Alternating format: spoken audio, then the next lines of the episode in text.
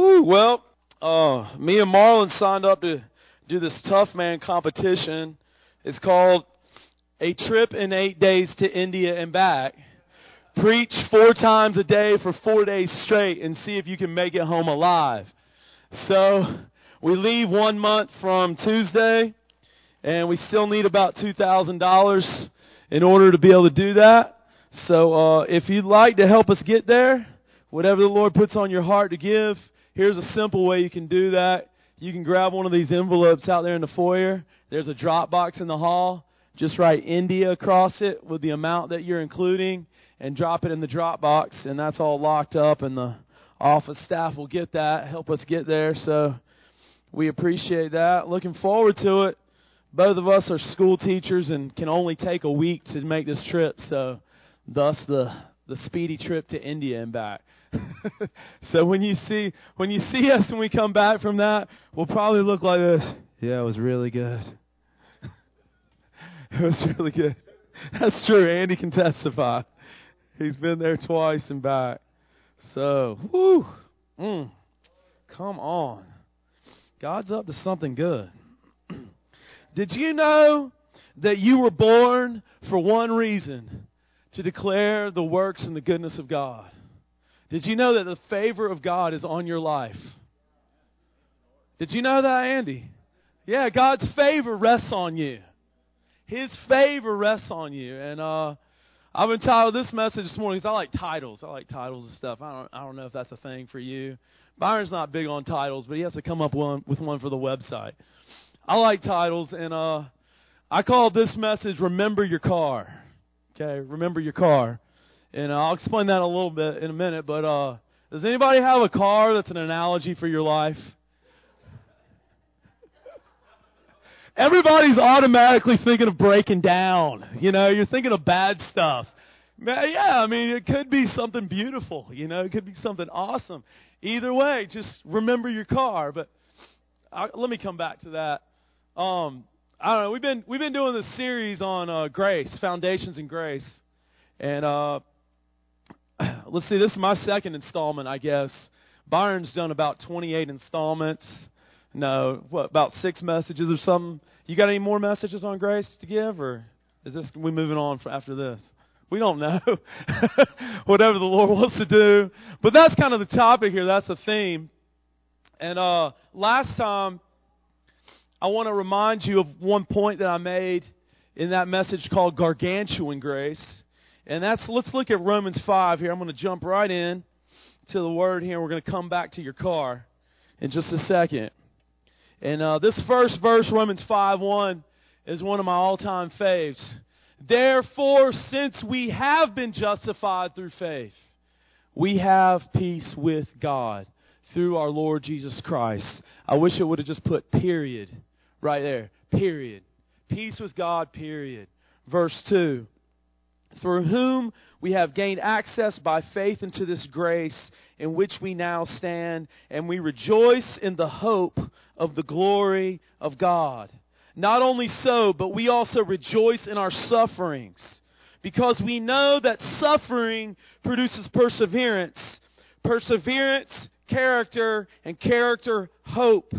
And hope does not disappoint us because God has poured out His love into our hearts by the Holy Spirit whom He has given us.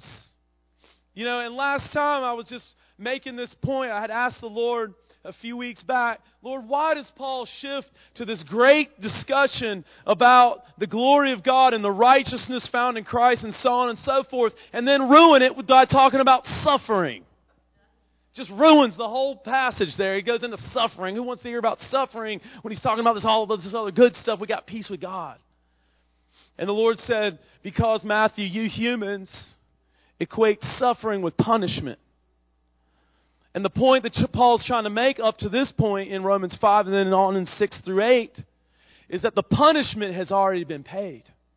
The price of your salvation, the price of your righteousness has already been paid by Christ's blood on the cross. That's what was so controversial about, about Paul's gospels, gos, or Paul's gospel. It was good news for the Christian. The good news is you're redeemed, period. You don't have to be circumcised. It's not based on you keeping the law. You know, all these other things that people were wanting to add to the requirements for salvation and to live a holy life. And last week, I love Byron's thing was, I am righteous. Just tap your neighbor and say, I am righteous. And if it's your husband or wife, they're arguing right now with you. But just remind them that you are righteous. You are in right standing with the Father, period. He can't help but get excited about you. It doesn't matter what you've done. It doesn't matter if you've willfully, you know, committed a sin. Now, it matters in our lives. I'm not saying that. That's a different thing. But in terms of God's view of you, you are completely, 100%, totally in right standing with the Father, no questions asked. How many people believe that this morning? Okay, good. I think every hand went up, but I'm going to keep pressing you. No, I'm not. I had several moments this week where I had I came to these situations in my heart and I thought and I even confessed with my mouth, I'm righteous. I am the righteousness of Christ. I am in right standing with God. It's such a key shift. I want to keep saying it because I think that we really can get it. I think we really, the Lord wants to do something with us. Now, uh, yesterday, Sarah and I were talking to a good friend of ours, and she started sharing with us about this thing that was going on in her life, and um, how the how the Lord had showed her how it related to her car. Okay, I'm not going to go back, but basically, a, situ- a story that had happened with her car kind of created this analogy for what was going on in her life. Okay, and then Sarah was talking to Angel Stewart the other day, and she basically started telling her the same thing that the name of her car, the Lord started speaking to her through the name of her car. Now, just think about what the name of your car is. Okay, Accord. Explorer. what did you say? Rondo? I thought that was a basketball player for the Celtics. But anyway, that's beside the point. Um, back in 2000 and, well, let's see, how many years ago? 2003. In, in nine years ago, Sarah and I had our third child. And I have a theory that huge car buying mistakes happen right around the time that couples have their third child. Because up to child number three, is this not true? Is anybody relating? Up to child three, two, with two kids, you can kind of fit in whatever sedan or like we had a Volvo station wagon when we were completely happy with the Volvo. It was a wonderful vehicle. But something shifted, and because she's not here, I'm going to blame it on her. Something shifted in my wife when Gabe was born. And she woke up one morning and got this wonderful flyer in the mail from a car dealership. You know, those are completely legit. They care about saving you money. And so she's like, honey, we need to go check this out. I think, you know, the Lord, this, I don't even, I'm not going to say she said the Lord, but we need to go. So here we go. We pack up the kids, you know, put Gabe in a stroller. First of all, don't ever go car shopping with your three little kids. That's a mistake in and of itself. But we get on to the Nissan dealership, and sure enough, we paid way too much money for a decent used car. At least we did. It wasn't brand new. Um, that fortunately is paid off, but is out there in the parking lot today. I'm still driving it. This nice little Nissan Quest minivan, and uh, I think you know we probably financed it for about 18 years. I can't remember. It was way beyond the normal advised 60 months or whatever. And back in 2003, if you had good credit, they would actually do that. You know, it's just like, we paid on this thing forever. And it was one of those things where after the fact, you just kind of look at each other like, we'll never do that again. You know? Well, last March, we had our sixth child. And, and with child number six, we moved into a whole other realm of cars. In fact, we started looking at each other like, you know what? When we have all six children with us in the same place, we can't even fit in that minivan we spent way too much money on. God help. We need you to do something else. We started researching the largest vehicle that you can find on the road, and to our knowledge, the Ford Excursion was it. So we started looking for this thing. But before we did that, we spent our Valentine's weekend on the Toyota dealership car lot in Huntersville. And instead, you know, she was very pregnant. We were due to have the baby in a couple of weeks. And instead of like going out on this nice weekend date, because we had an overnight thing at the Davidson Village Inn, instead of going to a movie and dinner, we went to the car lot. So, first, first we look at the brand new Toyota Sequoia. That was just perfect for us. I mean, it was just macked out. It had enough leg room, could see eight, da da da da. But it was way too much money, and we knew that. Then we looked at the Toyota minivan, which technically sat eight, but like eight. You know what I'm saying? And I'm like, oh my goodness, one's already a teenager. I'm looking at the long haul. This is not doable. But that squeezing the turnip was about all we could afford. So you know how they do at the dealership? They sit us down, Mr. and Mrs. Bollinger, what can you pay? You know, and then he shows me the the number for the Sequoia, and I'm like, I can pay like under half of that. And he's like, okay, maybe we need to talk about used cars. And uh, so anyway, I just looked at Sarah. I was like, honey, listen, here's the thing. I know that God's got something for us. Let's just wait. Let's leave this place, and and you know it's going to work out. Because I just had a sense that the Lord had favor for us, had favor for our lives that we had kind of jumped the gun on a little bit with the purchase eight years earlier. So sure enough, a few, or maybe a week or two later, Chuck needed me to help him get a car to a to a mechanic, a shop in town. We drove up, and there was sitting a beautiful Ford Excursion, and it was priced three thousand dollars below the Kelley Blue Book. You know, about a week later, I offered him a thousand less than that. He took it without blinking an eye. Everything just worked out. The little bit of money I needed to borrow, no problem. It was just all right there. Worked out, worked out, worked out. And I thought, Matthew, in your life, just remember your car. Remember how God operates in your life. I love what Byron was saying about Abraham last week. You remember how Abraham jumped the gun probably more than once, right? A few times. Yet if you read here through the early chapters of Romans, you'll see how Paul seems to conveniently forget a lot of that stuff. I mean, it's not that he did, he forgot it, but he's just pointing out that he he found favor with God not based upon what he had done, but because he was credited as righteous, because he believed. And as Byron linked grace with righteousness last week, this morning I want to link in your heart grace with favor that you have favor with God. Okay? And I want to look at two examples this morning one from the Old Testament, one from the New, of individuals just like us. Okay? Just like us. Sinful humans. Okay? That had the favor of God on their lives, but you may not know it unless they were mentioned in the Bible.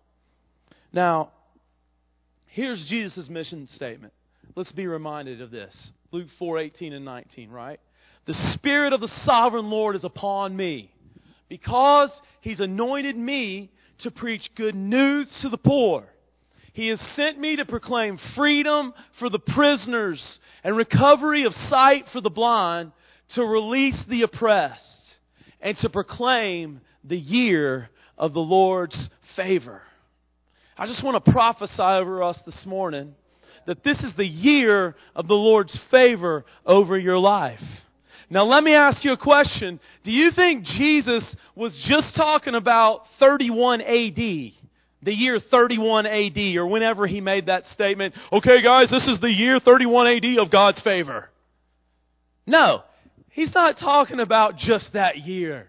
He's prophesying a new era in the history of humanity. He's proclaiming that this is the new era and under, as children of the new covenant, you and I are born into the kingdom with favor on your lives. God's favor on your lives. Now let's start with the prophet Noah. Okay? Or the guy Noah. I think he was a prophet. Now favor is defined in the dictionary as something done or granted out of goodwill rather than from justice. Something granted or done out of goodwill rather than from a sense of, of justice. It's actually a synonym for grace or kindness in the scripture is the favor of God. So what does Romans 6, 7 say? Let's go there. Or did I say Genesis? I meant Genesis. Genesis 6, 7. So the Lord said, I will wipe mankind whom I've created from the face of the earth, men and animals and creatures that move along the ground and birds of the air, for I am grieved that I have made them. It's a bad day. But Noah found favor in the eyes of the Lord. Everybody say favor. Noah found favor in the eyes of the Lord, and this is the account. Noah was a righteous man, blameless among the people of his time, and he walked with God. Are you righteous? I'm righteous, right? You found favor with God. Now, obviously, this is a day way different than ours the wrath of God is coming down on mankind. But the New Testament tells us, well, God said back then he would never do that again, set the rainbow in the sky. But the New Testament tells us that the wrath of God will never come down on you and I as children of God, as blood bought by the blood of Christ. So, excuse my French, come hell or high water, literally, you have found favor with God. You found favor with God. Why? Not because of a merit of your own, just like Abraham, because he screwed up a bunch of times, but because of the righteousness found in him. There is wrath coming. You know, whenever that is, Scott. You know, it's the wrath of God will be unleashed sometime in a period that I'm not going to try to predict. But because of the blood of Christ, it's not destined for you. Like, like the Lord said in that Romans 5 verse, is we equate suffering with punishment. So because many people are going through hard times and there's challenging circumstances, you just automatically in your heart at least said, oh man, I'm in trouble now. I know, Lord, I haven't quite done it right. Oh God, and we want to, we want to begin to grovel at His feet and God's saying, listen, you're my son, you're my daughter, you're my kid. I love you. Period. Rest in this. Noah means rest. So, point the first thing I got written down here is favor is found in rest. What kind of rest? In the Sabbath rest. Not on Sunday, but the continual rest, even when you're working. That rest that you find in His presence. That rest that you obtain. Just like we did this morning. As we just take a moment. Yeah, you can just feel it as you talk about it. You just feel that rest. It's just that peace that surpasses all understanding. You know, I heard my favorite preacher say last week if you want the peace that passes understanding, you got to give up your right to understand. That's good, isn't it? If you want the peace that surpasses understanding, give up your right to understand. That's the rest of God. And in that place of rest, we walk into His favor. Remember my car. I walk into a place, of rest. I look at Sarah Ruth and I say, babe, God's got something for us. Let's just hold off. Let's don't strive here. You know, let's don't give birth to a Hagar. Let's just rest in Him. And we walk right into that favor. Okay, now if you need this message this morning, so do I.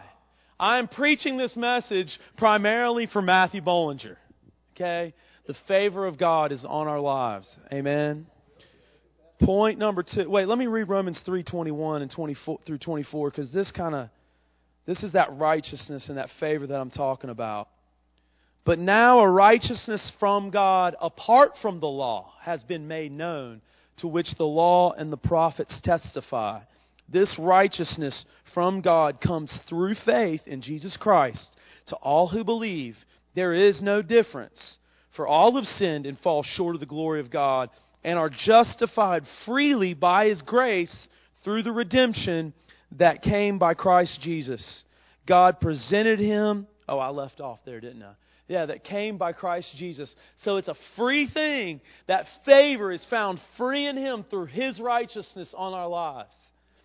Point number two favor lives without fear of God's wrath, but confidence in the love of the Father. Favor lives without fear of God's wrath, but confidence in the love of the Father. You know, I'm a lot less prone to stop pushing for that car if I have this fear in my heart that if I don't, something bad's going to happen. Well, if you don't buy that, then like the car salesman tells me, you're never going to get another car like, you know, whatever it is, whatever that stupid lie is that comes into your heart that makes, that causes us to want to strive, to want to press in, to want to work harder to please God. That's the thing that gets us out of the favor of God. And I realized in a discussion with a friend this week that whenever we get into a circumstance where we, we get out of that rest, we get out of that favor, or we just don't feel like there's God's favor in our lives, then we can start to think, which is where our belief comes from, we can start to think and believe in our hearts that we don't have favor. Maybe I used to have favor, but I just don't have favor anymore. I just lost the favor of God. And before you know it, if you keep down that rabbit trail, it become, you create your own reality. It starts becoming like the way that other people treat you. It starts becoming this atmosphere around you. Now, if you feel like you're in this place, don't worry, it's not too late. God's got you here this morning for a reason to break off that dark cloud of self condemnation, of self hatred, of accusation, and just break that disfavor off of you so that the blessings and the favor of God continually be released in your life.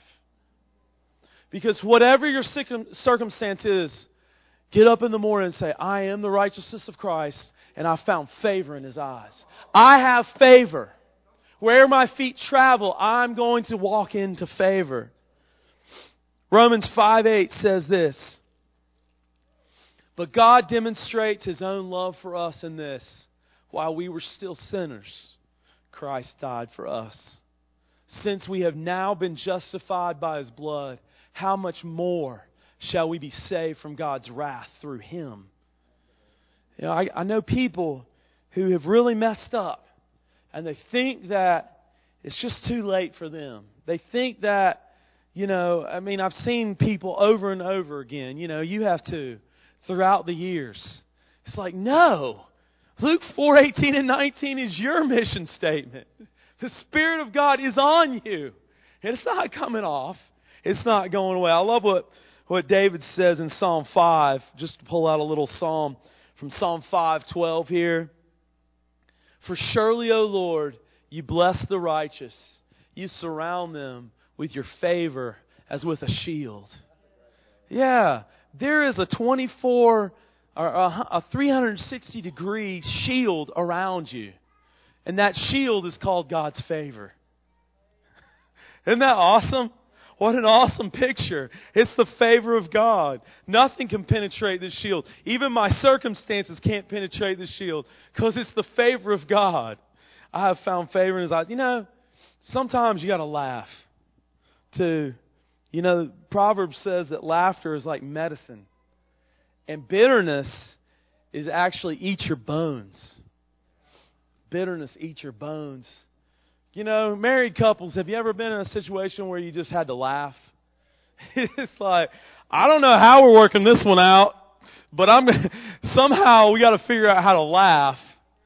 Maybe not about the issue, but I remember one time Sarah and I were on one of those kind of like you know, standoffs, and we put this movie on, and I, I mean, it was one of those times where I literally almost fell out of my chair. I was laughing so hard, and it's not like we had to work out the issue later. It's not that that's dealt with, and it's not like you sweep it under the rug. But sometimes laughter in your heart can just bring healing to your soul. Because what happens in bitterness and disappointment and stuff is you just, you're, there's a disease in your soul realm you know, and you just need that medicine of the love and the joy of God to just come and lift you up. I believe somebody's getting something this morning. Favor, number three. Number one was favor is found in rest. Number two, favor lives without fear of God's wrath, but confidence in His love. And number three, favor lives and grows inside of you. Now think about Mary. Okay, and this is Luke 126. Think about Mary. What happens to this lowly teenager?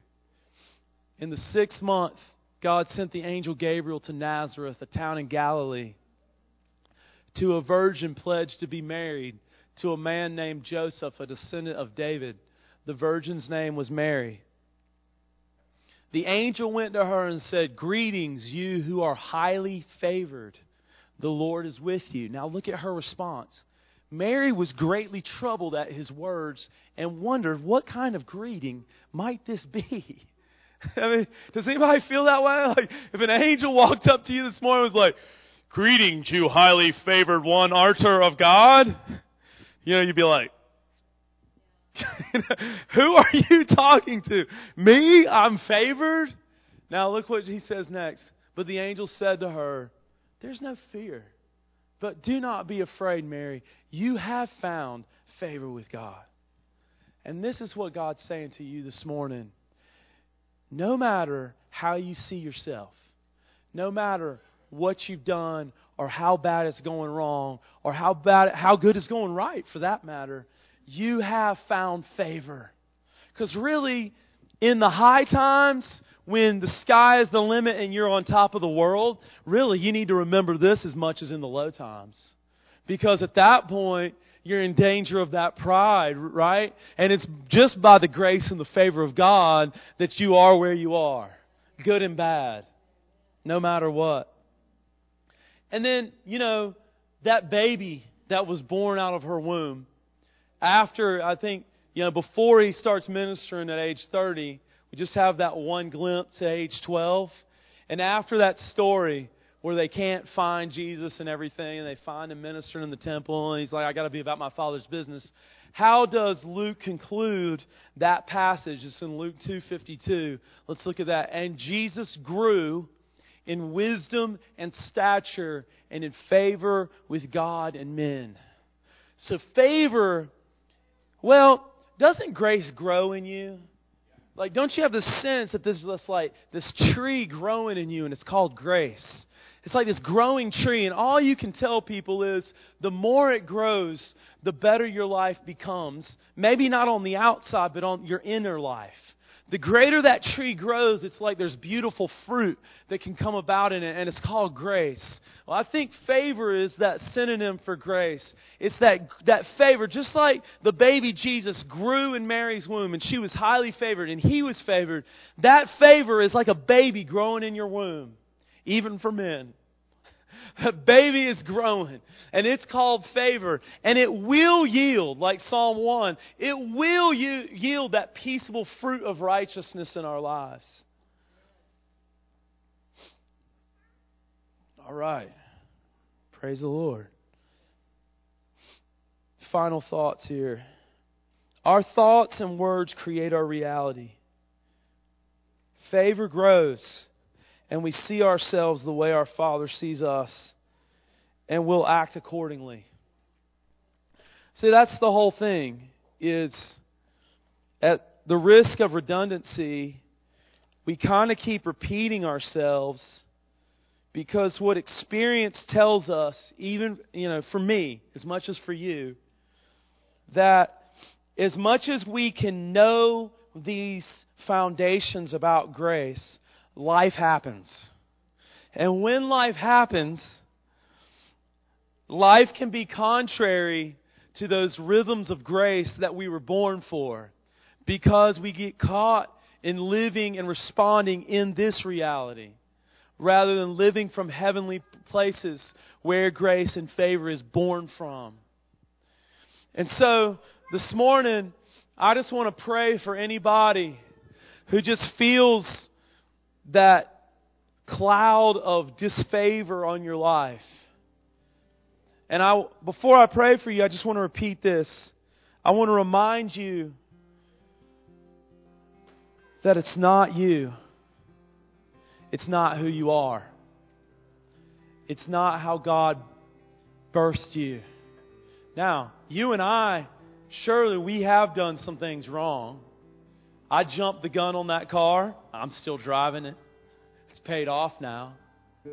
Abraham jumped the gun with Hagar. He still got the reward, right? Why? Because he believed. He didn't stop believing. Okay, so will you stand with me this morning? And we're just, uh, don't take this in a negative way, but I'm just doing business with God here this morning because He's so good. And all during worship, all I wanted to do was laugh.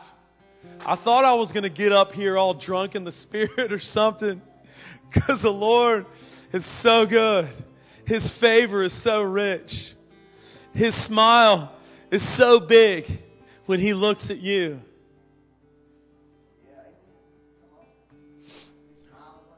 So, right now, let's just do business with God. Let's just jump into His arms.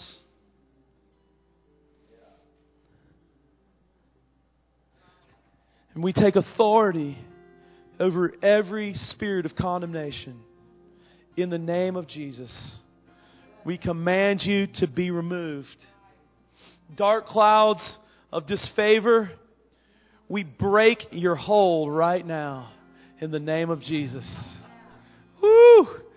Clouds of righteousness, clouds of God's glory, clouds of God's rest. Just lift your hands and receive those this morning. We receive the Sabbath rest of our Father. We receive the goodness of our King. We receive the love of our Dad. Because He's created us in His image to walk according to His likeness to be with Him in His goodness, in His glory. We just thank you and we receive that this morning. In Jesus' name.